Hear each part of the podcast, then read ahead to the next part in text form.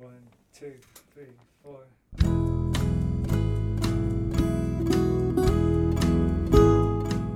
Hello, you're listening to the Skylight Books podcast series.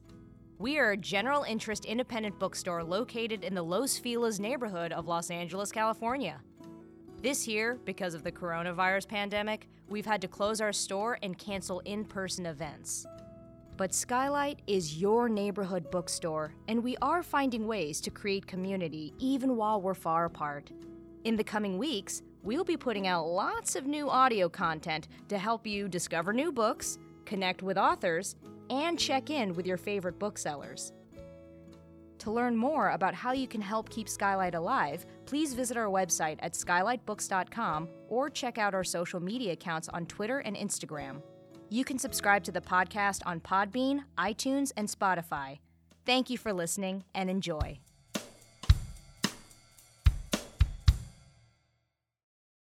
Hello, hello, lovely audience, listeners, viewers, people in cyberspace.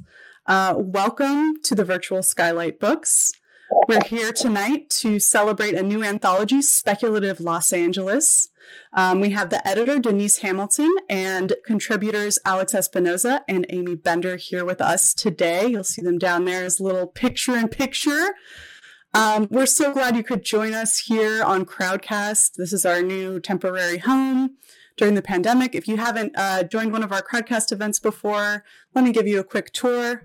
My name's Maddie. I'll be your guide this evening. I'll be your your host, your MC. Um, so, Crowdcast, it's a lot like Zoom webinar. You're going to be able to see and hear us, but you won't have your own audio or video. The best way to communicate with us during the event is via the chat on the right side of your screen. Um, you can also ask any questions that you have for our readers tonight using the Ask a Question feature down at the bottom of your screen there. Um, that'll collect the questions in a nice tidy queue for me so they don't get lost in the chat. Um, we also have a nice shiny green button here that says order event books. So if you click that button, it's going to take you right over to the Skylight Books website. Um, Skylight Books, we are an independent bookstore located in Los Angeles, conveniently enough to you. Um, wherever you are, we will send you books. Um, and we are open right now for in store shopping 11 a.m. to 7 p.m. weekdays and 10 a.m. to 8 p.m. Uh, weekends. All right. So, uh, one more thing I want to point out is the donate button. If you want to support our events programming directly, you can do so there. Uh, we really appreciate all of you showing up for us in this time. Um, you know, it's rough out there, and uh, you got to build the community you want to see. That's that's where we're at in the 2020s. So, um, yeah, thank you for continuing to show up for us and for authors, um, and especially for local authors um, writing about LA. We're really excited um, about this new anthology. Uh, one more thing I should say is if you like our events, you can follow our Crowdcast page and you'll get updates about all of our new ones. We've got a great schedule coming up in March. Um, tomorrow, we have a fantastic comics event with Jason Loo, Chip Zdarsky, uh, and they're going to be in conversation with Paul F. Tompkins about their new comic Afterlift. I'm really stoked about that one. Should be a good time. So we hope to see you there as well. Uh, all right. So without further ado, I'm going to introduce our guest today. All right. Edgar Award finalist Denise Hamilton is the author of seven crime novels and the editor of the best selling anthology Los Angeles Noir, which includes the Edgar Award winning short story The Golden Gopher by Susan Straight, who's also a friend of Skylight. Uh, she's also the editor of Los Angeles Noir 2, The Classics. She is a former Los Angeles Times journalist, a Fulbright scholar, a noir and sci fi fantasy geek, and a proud LA native who refuses to speak only in English. She is the editor of Speculative Los Angeles. All right. Next up, we have Alex Espinoza. Alex Espinoza was born in Tijuana, Mexico, to parents from the state of Michoacan and raised in suburban Los Angeles.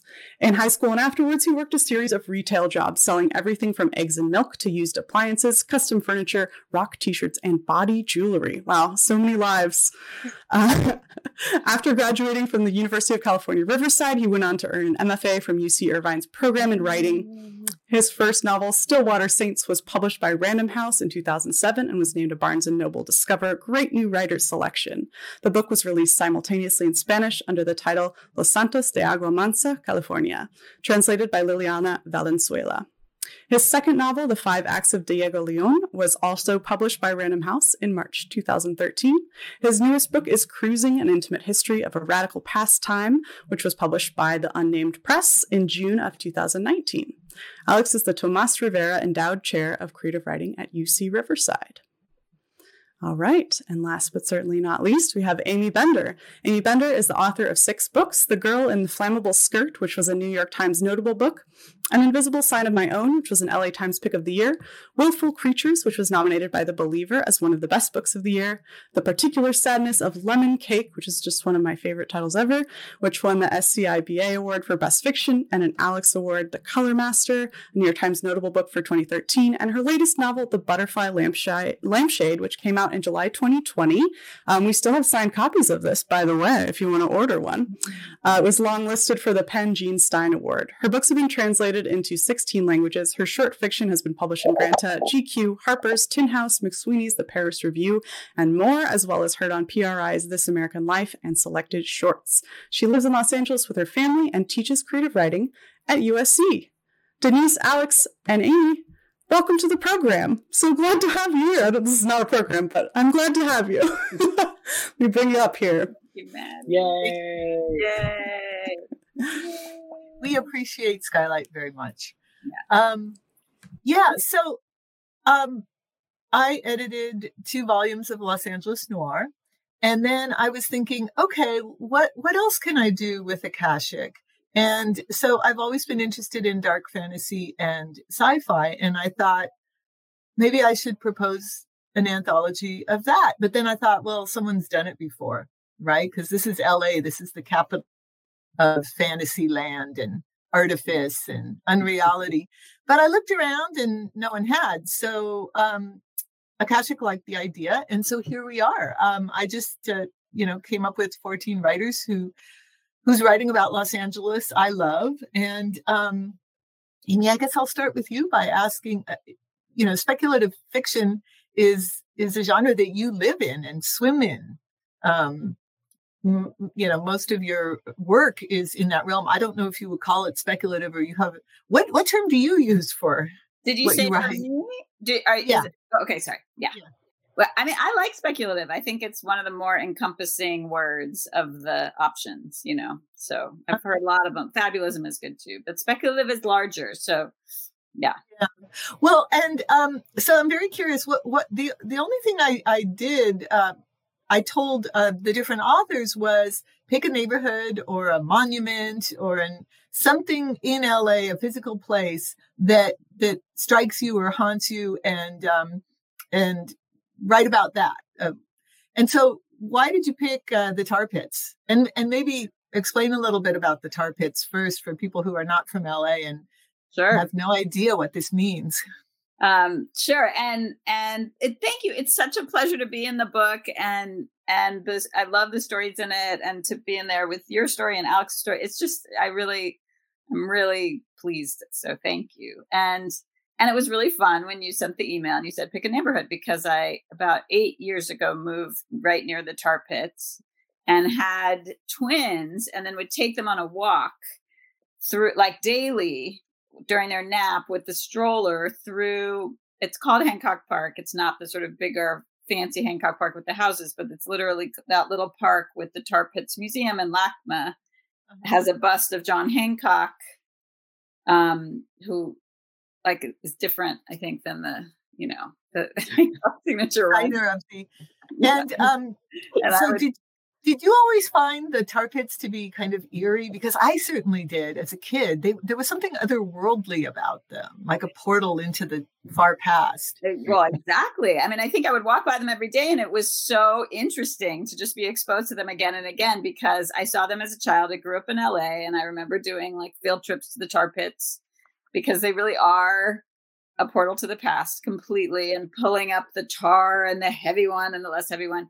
But um, but I also felt really taken by the sculpture choice, which is what I ended up writing about because it's such and I think I had felt it before, but even just to walk by it daily and feel like what a traumatic, what a traumatic choice to have this this drowning woolly mammoth as like the illustration of what the tar was like for animals so um so i just would think about it repeatedly and i also just felt like i spent a lot of time just kind of in the milieu of that park and so it was really it was really fun to kind of get to spend some time thinking about it and dig into the history a little bit about who sculpted it and try to find info on him which was very hard to find. So i enjoyed that a lot. The um the tar pits also they're they're creepy because they literally are bubbling pools of tar um, that animals used to drown in because after a rain they would uh, there would be a film of water over it so it just looked like a watering hole and the ancient um, you know woolly mammoths and rhinos and saber-toothed cats and everything would go and drink and then they would get caught in the tar and they would sink and die and struggle and um, I think they found some human remains in there as well. And so mm. now, of course, it's all um, fenced off so that nobody can get in. But the little girl in your story is very interested uh, in those tar pits and in the fi- the giant fiberglass representations, uh, sculptures of the um, animals that are struggling in the tar, and um, the animal uh, it's an elephant it's a woolly mammoth family and the family starts moving around and shifting and and some of them disappear and one of them shows up in another part of town and there's like whispers in in the grass of the park and there's just a very eerie feeling to it and yet the little girl seems to not find it odd at all. I mean mm-hmm. it, it, seems like you know the the logic uh, adult logic and child logic are completely different things and one is kind of a dream state that that is very uh, speculative uh, just to, because they haven't learned to live in reality yet. I mean were you is that something that you were trying to explore that maybe they haven't learned to live in reality or they haven't tested over reality with a certain sort of you know adult lens right they, they haven't been like tortured right. into like there's only one reality and you have to yeah and I think it's, I mean, I think there is something just as you're saying about walking by this tar and knowing it's been there for millennia and that it's the same tar. And that really to imagine that there were these woolly mammoths walking around these same grounds.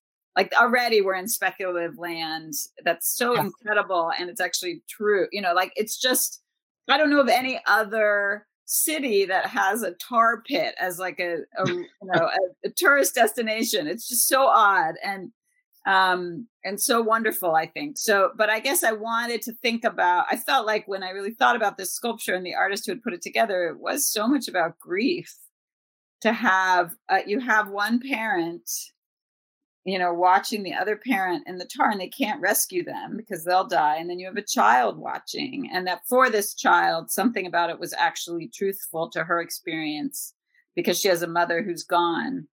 And so it felt comforting in the way that that art is comforting when it reflects something true. But but i guess i wanted to have her be the outlier because because i think i'm just fascinated by the fact that we walk by it over and over again and it it is so upsetting like it's just it's a really upsetting joy so it's not just the tar pits it's how the tar pits were made sort of iconic that I think is interesting. And it was just really fun to spend time with that. Like I said, like I appreciate and you have the and you have the uncle too, right? Right. The uncle's across uncle. trumpeting. Right. The exactly. woolly the woolly mammoth uncle we're talking about, not, yeah. not a not a, not a human uncle across the He's way over there. And it's all fenced, of course, because it has to be because people can't go in there. And if we unfenced it, people would, and it would be oh, horrible. Oh, and they would die. They would get stuck in the tar they and they would die. scream. And then their friends would try to come rescue them and, and they would die. And yeah. Uh, I'm surprised people don't climb the fence to get over there when they're drunk and um, throw themselves into it. But um, what you said about that it's this weird, eerie, creepy place in the middle of the city in the right next to this gigantic boulevard that sees hundreds of thousands of people pass it every day and it seems to belong to a very different reality than um, than the urban the rest of the urban landscape of exactly. LA. And that the same tar gets poured into asphalt to make roads. So it's like you have the road, you just have side by side different eras of um, existence on the planet. And I think that's really wonderful. Like I just I really love that about it. I love the weirdness of it and I love the reminder that we're just a phase of you know whatever is next well I, I, th- I think you did that really well and then also looping around the um, creator of these gigantic fiberglass sculpt- sculptures, uh, having a message for the the daughter, and um, and also was so ironic that of course he had a connection to Hollywood. He was a um, a, a set designer for, for Hollywood, yeah, right? Yeah. Yes. Which is for the- I mean, it's like if you look on the plaques, which then I could go by, you know, when writing the story, and his name was Howard Ball, and he was this, he made these fiberglass woolly mammoths, and he was, yeah, like a that special effects sort of lived in, like in Torrance was his studio. And so, but there was very little about what he was working on and stuff. But just, and they have a photo of him sort of bringing woolly mammoth on this truck bed, you know, in That's the- LA. You're It's driving down the street, and here's a woolly mammoth, a gigantic, uh, you know, 20 foot woolly mammoth cruising past you on the freeway. And just Yeah. imagine, like when he pitched it to be like, well, I'm going to have four, and one's across the lake, and one's here, and then there's one. They're all helpless. Like it just feels like how did that? How did that pass the meeting? They were like, that sounds great, Howard. You know, the horror the horror um yeah la is just this this crazy place with with many layers of reality and unreality. And Mhm. alex you decided to go with like a 21st century myth or like changeling uh, the story the, the the ancient kind of changeling myth. Um tell us what inspired you to choose that topic and set it in the um the present the way you did Um, well, you know, first of all, thank thank you, Denise, and and um, it's wonderful to be here with you, Aimee. Um, I've you know, Aimee, I've known you for many years, and I've always been a big fan of your work. And you know, I never thought that I would be in an anthology with you, so it's really cool. And I also want to thank um, Johnny Temple and Akashic Books for um, their, um, you know, their creativity and their their bold sort of vision, and and not just this series, but the noir series. Um, and, Yeah. and it's really great to be in this company. I'm I'm really touched by it and thrilled. Um, I, I you know the funny thing is is like I you know, I, I think Aimee you said the the title speculative is kind of a broad, you know, a, a, a broad title, and it and it is, and I never thought about that, and I I you know, I um, I don't know, you know, I've always sort of dabbled in that sort of area, right, and have always been fascinated, and some of my favorite writers are, you know, writers who who sort of bend reality, right, who sort of do these amazing things. Um, so it's always something that had sort of t- had tugged at me. Mm. Um, I um, moved back to LA after spending over a decade in the Central Valley in Fresno, and um, came back to LA and you know bought a house here in El Sereno and started a new job. And the LA that I remembered as a kid had totally changed. Right, it had become something completely different. And uh, I was fascinated by that. I was fascinated by the fact that I was living in a neighborhood that once upon a time, you know, um, was not considered a very safe neighborhood. Like you don't go to El Sereno and and and suddenly there I was. And um, I um I was listening to a lot of lore, a lot of that podcast, you know, the sort of the Aaron Mahnke's lore, and he would talk about changelings and you know all these spinning all these myths. So I spent a lot of time just listening to podcasts, and then um when we started talking, I thought, well, you know, I was listening to and watching all of these news reports of these caravans of migrants, um, you know, coming, and this was at the height of the of the um, the previous administration, the previous administration, which shall not be named, um, you know, and they're they're very harsh take, right?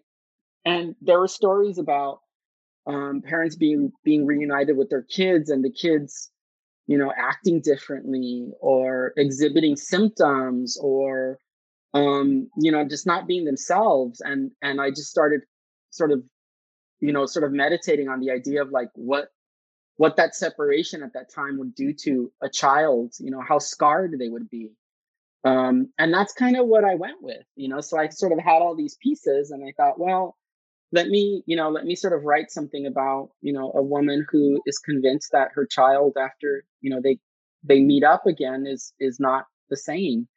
Um and so that's kind of how it how it started and i sort of wanted to explore that i think that bond between a mother um and her child and and and the way in which a mother knows you know their kids knows their children no matter what uh and that's kind of how the story evolved that's how it sort of happened. It, it was so haunting. And I've talked to people who said, I cried as I read that story. I cried all the way through because, yeah, it's like a mother, a mother knows her own child, doesn't she? Mm-hmm. Doesn't she? Or does she? Right. Or does she? And, um, you know, the, the theater of cruelty, the, the separation of a toddler who can barely speak in any language from the only parent you know from from from their their their mother um there's just nothing more awful and hideous. And we don't know how long the child has been separated but the child has been in detention in some kind of a camp or facility. And now the child is returned to the mom and the child is withdrawn barely speaks has no low affect. All things that one might expect from a traumatized uh, child or you know uh, at the very worst a, a, child who's been abused and neglected. Um, and so you managed to do this incredible hat trick of taking this very ancient idea of the changeling um, and throwing it into the headlines but I, I, I, guess I felt some of your um, I felt like bubbling underneath the surface was like your own cry of pain and your howl of, of, of like, this is wrong. This is cruel. This is what happens. We can't have a society like this. This is, and it was, you know, I thought it was even more powerful that it was, um, you made it like dystopia sci-fi than if it had been real because we've been reading all the real stories in the newspaper that are so awful but you transmuted it somehow and turned it into something that was completely different that like mm-hmm. transcended the the headlines well, i think that's what i think that's what i like so much about the the genre of speculative or science fiction is the way in which it sort of allows and and aimee you know i mean you've written this you've written this a lot we have a lot more experience in this sort of genre than i do so correct me if i'm wrong. But the way in which it sort of allows an opportunity for for writers to sort of almost like hyper emphasize some of the issues that are prevalent that we're dealing with right now like octavia butler did that you know in parable of the sower and in like just the ways in which you know writers are able to sort of um uh take something that's happening and and just really um exaggerated to the nth degree, right? Um, I think by taking it and making it um, sort of giving it a science fiction bend or a speculative bend, I think you can say bigger truths about it than than if it were something that were you know legitimate, straight up literary, like like realist fiction or whatever. So I think that that's I think that's what was sort of so appealing to me about it was, yeah. you know, the idea again of like this, you know, these like the thought of like who who are these people when we meet up with them again right? I remember my mother saying that when um my father you know was working in in here in the us back in the 60s he was undocumented. He was working in a lot of the factories in chicago. And you know my father picked up really bad habits when he was here because he was away from his family. He started drinking a lot and you know and so by the time my mother met up with him my mother said like he was a different man. Like he was a different man than the man that that left. And that always sort of stuck with me you know? Mm-hmm. and and i thought damn like the things that sort of families have to go through in order to sort of you know um just provide um you know for themselves so that they live. And and but what that sort of that rupture creates right? It creates these these um I think these um, issues and scars that uh, ripple over time, right? In the same way that you know the tar does, and the bubbling, and you know these these echoes that sort of you know get traced throughout, and and suddenly have past and present sort of existing right next to each other in very strange and incongruous ways, right? So do you yeah. think LA do, do do do either of you do you think LA lends itself to speculative fiction more than other cities? Hollywood and you mm-hmm. know the edge of the continent and so many different cultures with their own mythologies. What do you think, Aimee? I mean, well, I, I wanted to just say, uh, I'll jump on that in one You can, you can you can say something completely different. Aimee. Okay, I just Just- wanted to respond to something that Alex was saying that I thought was so powerful in his story. Is it's there's like a little nod to the and like you were saying, Denise, with the theater of the the journalist sort of being like, "Here's the reunion," and and this moment like that. I certainly watched, you know, the clips of the kids being reunited with their parents and being both horrified and moved and i think it's just it's such a meaningful leap in terms of what fiction can do if it's not an investigative journalistic piece then to allow that time to be with the mother's point of view and feel like what happens next when everybody leaves and this trauma has happened and you have the core players together and i just felt glad for you to take that time with that. It just felt you know painful and helpful to think about it with you in the story you know like it just i thought that was really and then to have that move towards the speculative sort of deepens our sense of her emotional alienation too you know and the child's. So i just thought it worked really well.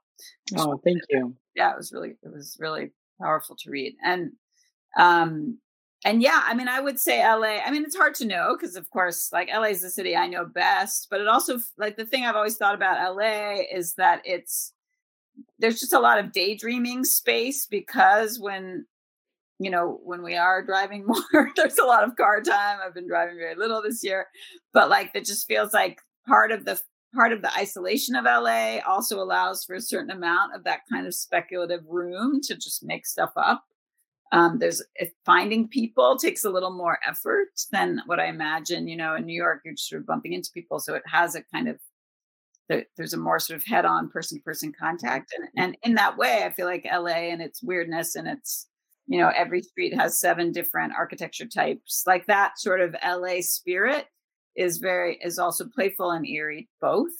So I think I think it does lend itself to to space outside of whatever one might call realism. Yeah. And I think, you know, just to sort of uh, pick up on that, um, um, you mentioned all the different architectures, Aimee, and the, the first thing I thought about was one of my favorite novels. It's A Day of the Locust by Exactly. Nathanael West, you know, when he's describing all the different sort of, you know, the houses with moats and then one that looks like a Polynesian hut and, um, and the sort of the, the, the, the, the sort of collision of all of these different histories um you know and i think you know like people like mike davis have written about like how you know la basically shouldn't be right? Like it's like it's a landscape that sort of is artificially constructed and created. Um and then you have the you know the tectonic plates bumping up against each other and you have all of this this fissure and things bubbling up and cracking and breaking. Um you know i think it i think in a lot of ways it does lend itself. I mean we're on the you know the the pacific rim we're on the the ring of fire right? Um we you know we exist in an environment that is um incredibly volatile and and always changing um always shifting and morphing into something something else. And i think that that unsteadiness i think creates a sort of you know a cauldron i think of of these these kinds of ways of thinking. It's it's very sort of you know punk rock you know as we say in mexico punk rock right? It's just very it's it's this you know i've traveled to mexico city and there's a lot of mexico city that reminds me of la you know we're very mm-hmm. sort of steeped in that that that pre-columbian myth. And i think in a, mm-hmm. in a lot of ways that uh, other parts of this country aren't right? Mm-hmm. They're a lot more sort of eurocentric Mhm, but we have a lot of new world um mhm. you know we have like jaguars and aztec gods and coyotes coming down you know the the canyons and you know i go i've been going on a lot of walks and yeah like my neighborhood like i'm getting to know my neighborhood differently because of you know because of the pandemic and i'm not driving as much and suddenly i'm encountering like encountering like coyotes like they come out they look at me and and there's something almost dare i say like magical about that right? Something weird like this moment when you realize like i'm not the only person occupying this space. I'm not the only living thing or organism that's sort of existing here. There's some wildlife here that's existed long before i have and they're going to be here long after i am. Right. so i think you only see that in la and, and you know one of the things i love about our city is that it, it isn't until you live here and if you're if you're from here that you understand it right like i've had conversations with people they're like ah, la ah, ah," you know, they, it's just this visceral reaction.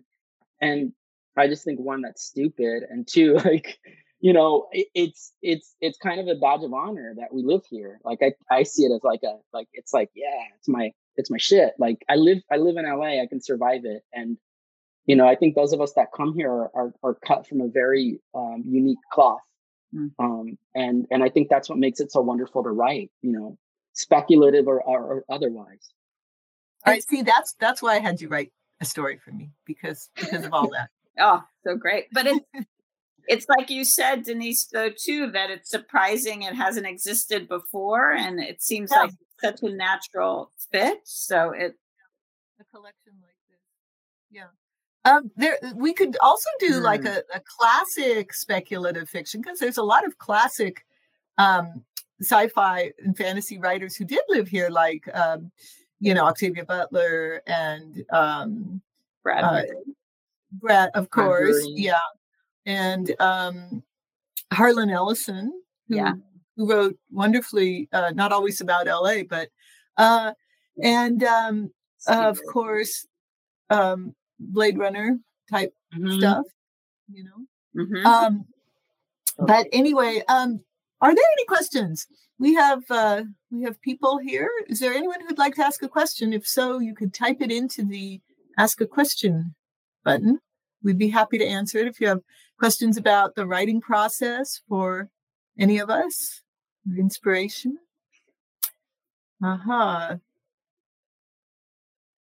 Hmm. Nice. No questions yet. Okay. Did you like? How did you? Will you just talk a little bit about how you made that leap into thinking about speculative for Los Angeles? Just a little more. Oh, you know, I, I see LA as completely magical and unreal, and I just feel that I drift between what's real and, and what I'm imagining and what I see and what I think I see.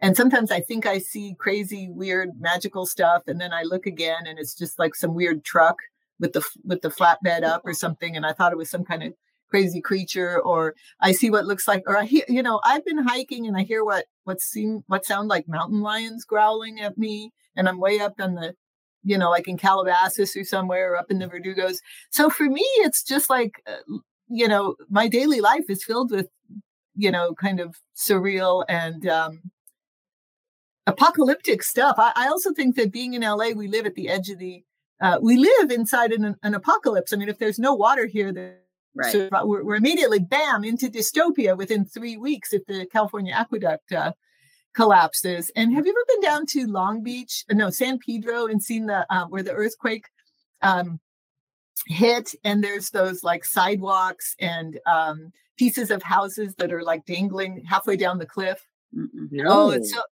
oh, you guys got to go there. Point Fermin, Point Fermin in uh, in San in San Pedro, and uh, it's like you know it's like the crumbling cliffs and uh, the earthquake of 1931. I guess the I don't know if Long Beach was the epicenter or what. But I, you know, y- you drive by and you see like, um, you know, buildings that have been torn down and just decay. Um, you know, and then you see things built back up again. I think the tar pits certainly are something that seem very surreal to me. Yeah. Um, places yeah. that seem like, I don't know, portals into a different LA.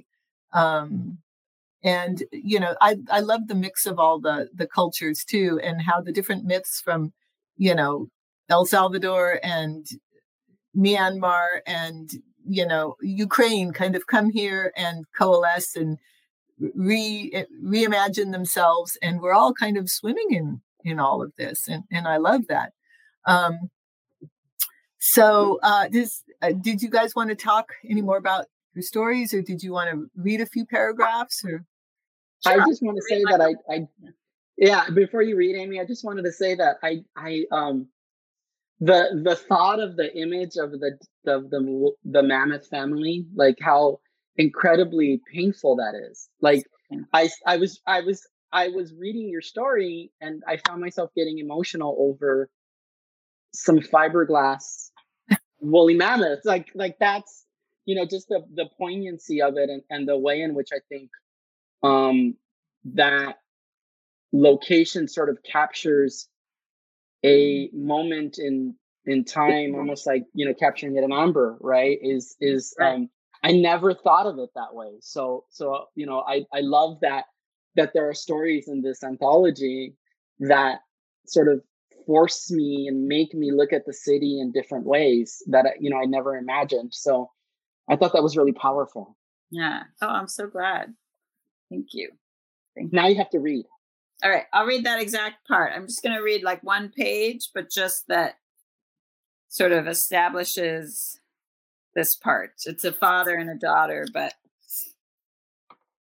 for those who have not seen this place, it's a real tar pit from the beginning of time, or at least 55,000 years back. And this particular lake is left over from asphalt mining of the late 1800s used to patch roofs and roads.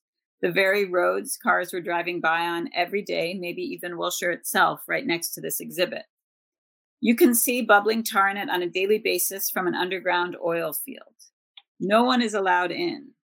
Inside the pit is the statue of what Anna and I had gleaned to be the mother mammoth, halfway submerged in the tar, and she is trumpeting in terror, her tusks huge and useless.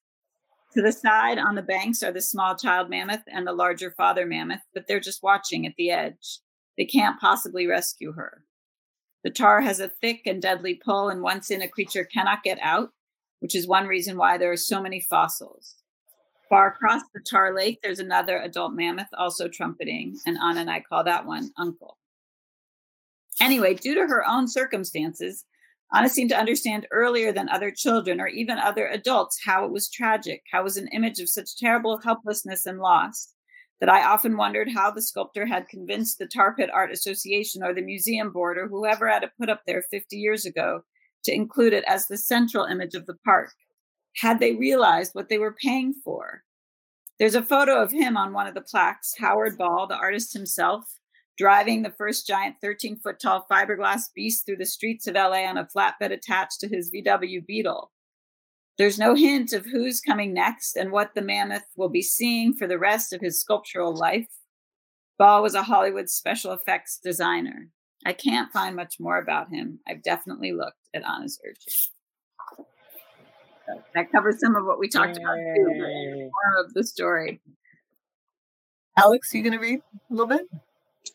Sure, I'll read a section. Um, let's see. Um, this is a section. This is where um, um, Mercedes, who's the mother in my um, story, and her son have been reunited, and um, she's again, she's convinced that he's not right. He's been acting very strangely. And um, she goes to do a little research and then she talks a little bit about the uh, myth of the duende, which is like um, a changeling in, in her culture. We walked to the library up on Huntington Boulevard, and there we gathered a stack of picture books. And I asked Ariel to sit by me and look at them as I turned the computer on.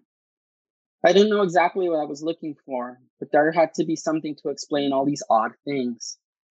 It took a while, but slowly certain similarities began emerging. A mother in Texas reported that her daughter had grown very depressed and moody ever since she'd been returned to her. The girl refused to go outside and spent all day in her bedroom, the curtains drawn. She turned very pale and her hair started to fall out in clumps. Another woman reported that her son had become increasingly violent, harming himself and others.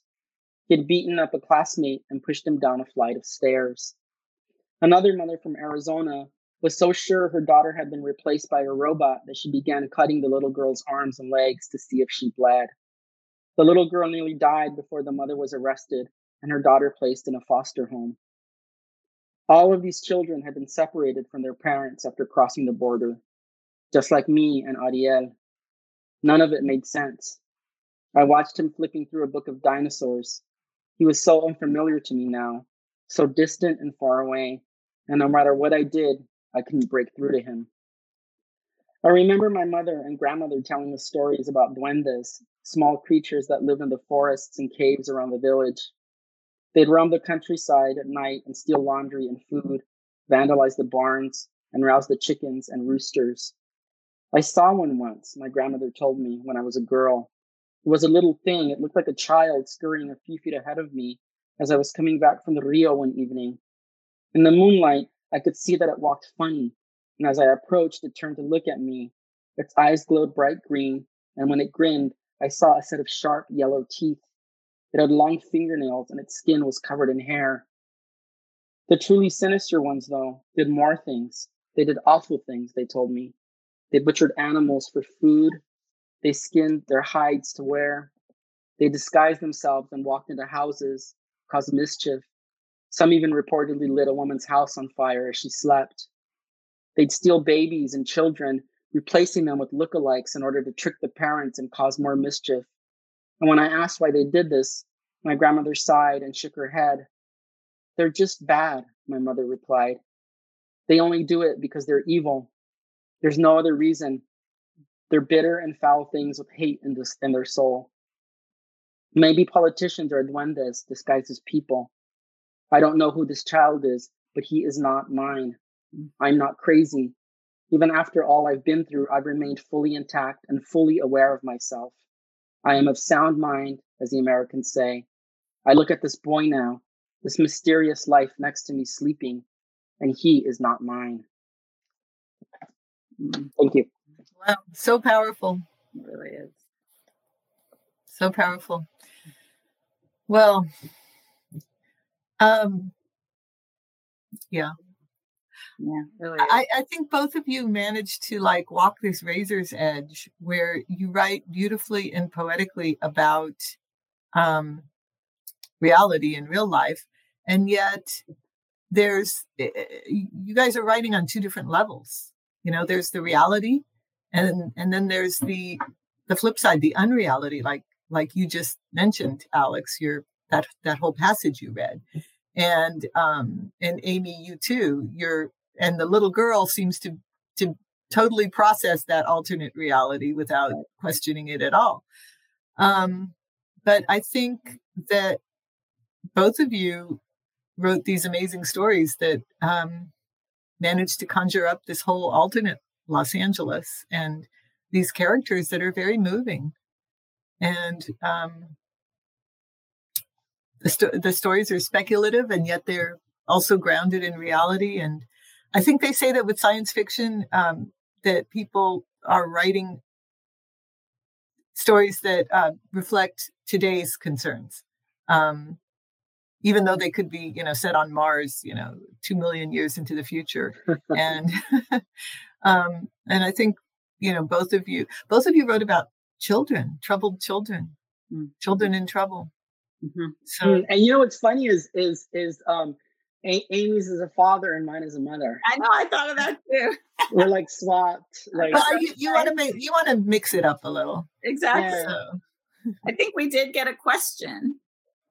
Oh, All right. Yeah, there is a question. Yes, it's from me. Do you mind if I ask it? Oh yeah.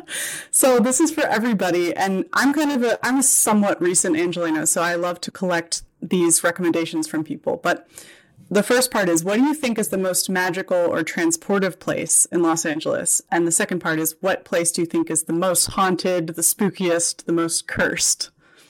Ooh. I think I, I think I I I have some if Good. Go. Okay. I, okay. So the first part is I, I would have to say that for me, the most magical or transportative place in LA is um, it would have to be Olvera Street.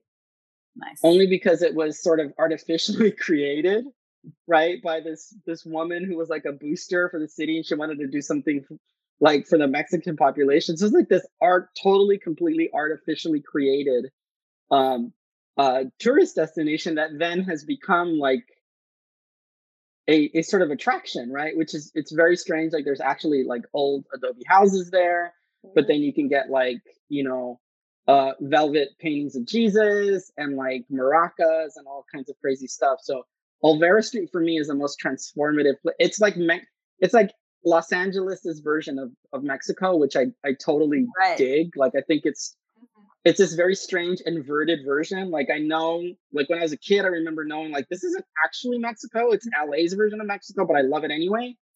So, well, so I love that about it, right? Like, well, it's, it's weird it, because it, it started out as as artifice, and then it, yeah, completely it, it, it animate life. It became right. more than artifice. It changed. Yeah, it's it's kind of like what's happening, and you're seeing like that same thing happen with like the Grove, right? Which like emulates a downtown, like it emulates a it a, like streets and and then it sort of just becomes its own thing, which is fascinating. It just sort of grafts on. Um, and I think the haunted and most spookiest place, and this is only because this is in my head because I've been watching it, is and I've, I'm fascinated with is um, the Cecil Hotel in downtown. Oh yeah, LA. that's a little portal docu- to hell. Yeah, that documentary on on Netflix right now is really fascinating and disturbing. Um, yeah. So I'd have to say that the most haunted and spookiest or cursed place for me in LA is the Cecil. What about you, Aimee? Well, I think what was coming to mind when we were talking about are are we hearing uh, Aimee kind of? Yeah, I'm here. I'm hearing Aimee's Aimee's audio is breaking up. Oh, your chat. I think her, now. Yeah, I think her Wi-Fi has gone out. All right. Oh. Then I'll just say I agree. There you are. There you are. Oh, there she is. Is it okay? Is it better? Yep. I don't know what happened. Yeah, I can hear you. Okay. Okay. It's All right. a moment. Um, that I've talked. Um, I think in terms of magical, that one of my favorite places is remains the Museum of Jurassic Technology, and I think what we which is on Venice Boulevard and put together by visual artist David Wilson, and um, and it's very interesting because it's very it's a lot of what we are talking about with the speculative world is that there's a book about it, which is a good book, Mr. Wilson's Cabinet of Wonders by Lawrence Weschler, but the book really leans heavy on this idea of what's real in the museum and what's not real, and so I think there's a weird pressure to go in there and be like, is this bat made up or is this bat real? You know, is this Russian dog, did this Russian dog really go to outer space or did it not go outer space? But I think it's the wrong entry point because I think it's about going into a space where you're sort of in someone's imagination and you're sort of in someone's factual um, knowledge. And there's a room in there of um, like Airstream Trail and tra- it's like uh, trailer parks throughout i think the west coast or maybe it's throughout the whole country. It's just one of the most peaceful places in the city. It's a little dark and there's just these pinpoints of light. And then there are these little dioramas of, of trailers and little um, little trailer parks. And they're just with trees and little lights on the trees. I just love it. I can't go right now but i miss it. I like to visit that room. And um, in terms of spooky places well now I, I don't know the documentary you're talking about alex but i recently went to the old zoo which i think is actually fascinating spooky. It's sort of cool spooky but it was disturbing somehow. Like the old zoo in griffith park where you can go and like wander around the tiny cages and you can sort of climb in them. It's kind of disturbing and fun. For me the um the most magical place is this the the last existing tongva Sacred Spring in LA, which is in West LA, which is actually on the campus of um, University High School, right off mm. Barrington. Have you guys ever been there? Mm. No, it's it's rarely open. It used to be open every sat every first Saturday of the month, but you can like you can like Google it, Gabrielino uh, Sacred Springs, and um, first of all, from the street, it just looks like uh, you know an empty field with like weird storage spaces on it. But when you when you go through the door, the gates, you go further and further in and it gets lush and filled with reeds and you can hear bubbling water that's actually coming up from the ground. And there's this ancient cypress tree that was supposedly planted by the spanish when they were coming up um, so that it would give shade. And it was of course next to next to the uh, springs. And there was a village there at one point. And of course mm-hmm. sadly all that is no more uh, but you can sit there and, you know, the, the sound of traffic recedes and you're surrounded by greenery and the bubbling of water. And it's very trans, transportive. You just feel that you could imagine what it was like 250 years ago. And that haunts me quite a bit. All these places in LA um, that that were uh, Native American villages that are, you know, just no longer. And even, you know, the Indians uh, who from the areas were at one point and still somewhat known as like the Gabrielino Indians or mm. the and it was like so sad to me that it's like, wait, but what was their name? Not the name the Spanish Padres gave them. you know. And so I just I feel that those ghosts everywhere in LA. Yeah. Uh, not not in a bad way, but Yeah. I think that's what's so great though. And and and again going back to Aimee's story is this idea of like like there are these like pockets, these these dare we say portals, right? You know, of where where almost like where that are suspended in time, right? Where you can step in and, and out and suddenly you're in a different era, right? Um, you know, that I think our landscape is not tied to a specific um time, right? It's all sort of it's all sort of past and present, you know, here, now, then, there. Like it's all sort of blended together. Like we were, you know, I live, I'm here in El Sereno, and the street that my house is off of is the old Camino Real, right, where the monks, you know, the Oh. Spaniards would would and and my neighborhood predates the founding of the city of LA. And the other day, my partner Kyle and I were driving, and you know, and I told him like, isn't it odd that we live this close to a mission? Like, uh, you know, to these old buildings like right next to you know a target. Like it's just the weirdest thing and the minute you sort of park and get out and go through those adobe walls it's exactly what it was like. Mm. um you know i mean some parts of it are probably reconstructed but for the most part it's pretty much the the way it's been and and and you know there are these pockets and places in LA where you drive down one street and you're surrounded by trees and foliage and canyons and it doesn't feel like you're in the middle of a city so it has that way of um like disrupting your sort of sense of of place and location like Right. I get lost all the time. Like I get totally lost when I'm, you know, I have a bad sense of direction, but I get totally lost. And and I I love that about our city is that I turn left and right, and then I'm in a location or a pocket that I never knew was there, Mhm. And you'll You never find again because it and you'll never find again. It's like it is like it's like way. C.S. Lewis. Yeah, it's like the Lion, the Witch, and the Wardrobe, right? Right, It's like right. you sort of Yeah. into this like, and and then suddenly you're like, wow, I, I never knew it. Like I can't tell you how I sound like a broken record. I can't tell you how many times I've come home and I've told Kyle like, wow, I never knew that you know X was there. I never knew that you know this Mhm. one street where you turn and you go up you go up a street and you pass the the this and you know you're in this little hill in this other neighborhood. Like it's it's crazy and I love it. Well, that seems like a good way to close our chat here. And because you've just summed up speculative LA and all the stories in it. And I think, um, you know, what we were all trying to achieve in one way or another with, with our stories, just kind of trying to grasp at, at these ghostly straws and pull them into Yeah. words and sentences. And And now, you, now you've both inspired me to write more. You, you, and and and Denise and Aimee and everybody at Akashic Good, has Alex. inspired me now to, Good. maybe write more, write more speculative science fiction. So who knows? Who knows? All of yeah. All righty. Well, thank you so much to Skylight for hosting us, and thank you to everyone who um, who showed up. It's amazing here, virtual Skylight. Yes, So- yes. Thank, you guys to so much. and thank you to the panelists. Thank you, Denise. Yay. Maddie. Maddie. Thank you all so much. This was really fun. And uh, I now have a great list of places to visit when the pandemic is over, or maybe before. Some of these are outdoors, right? Right. Um, when I first moved here, somebody told me Los Angeles is a city of a thousand locked doors, and the longer you stay here, the more of them will open.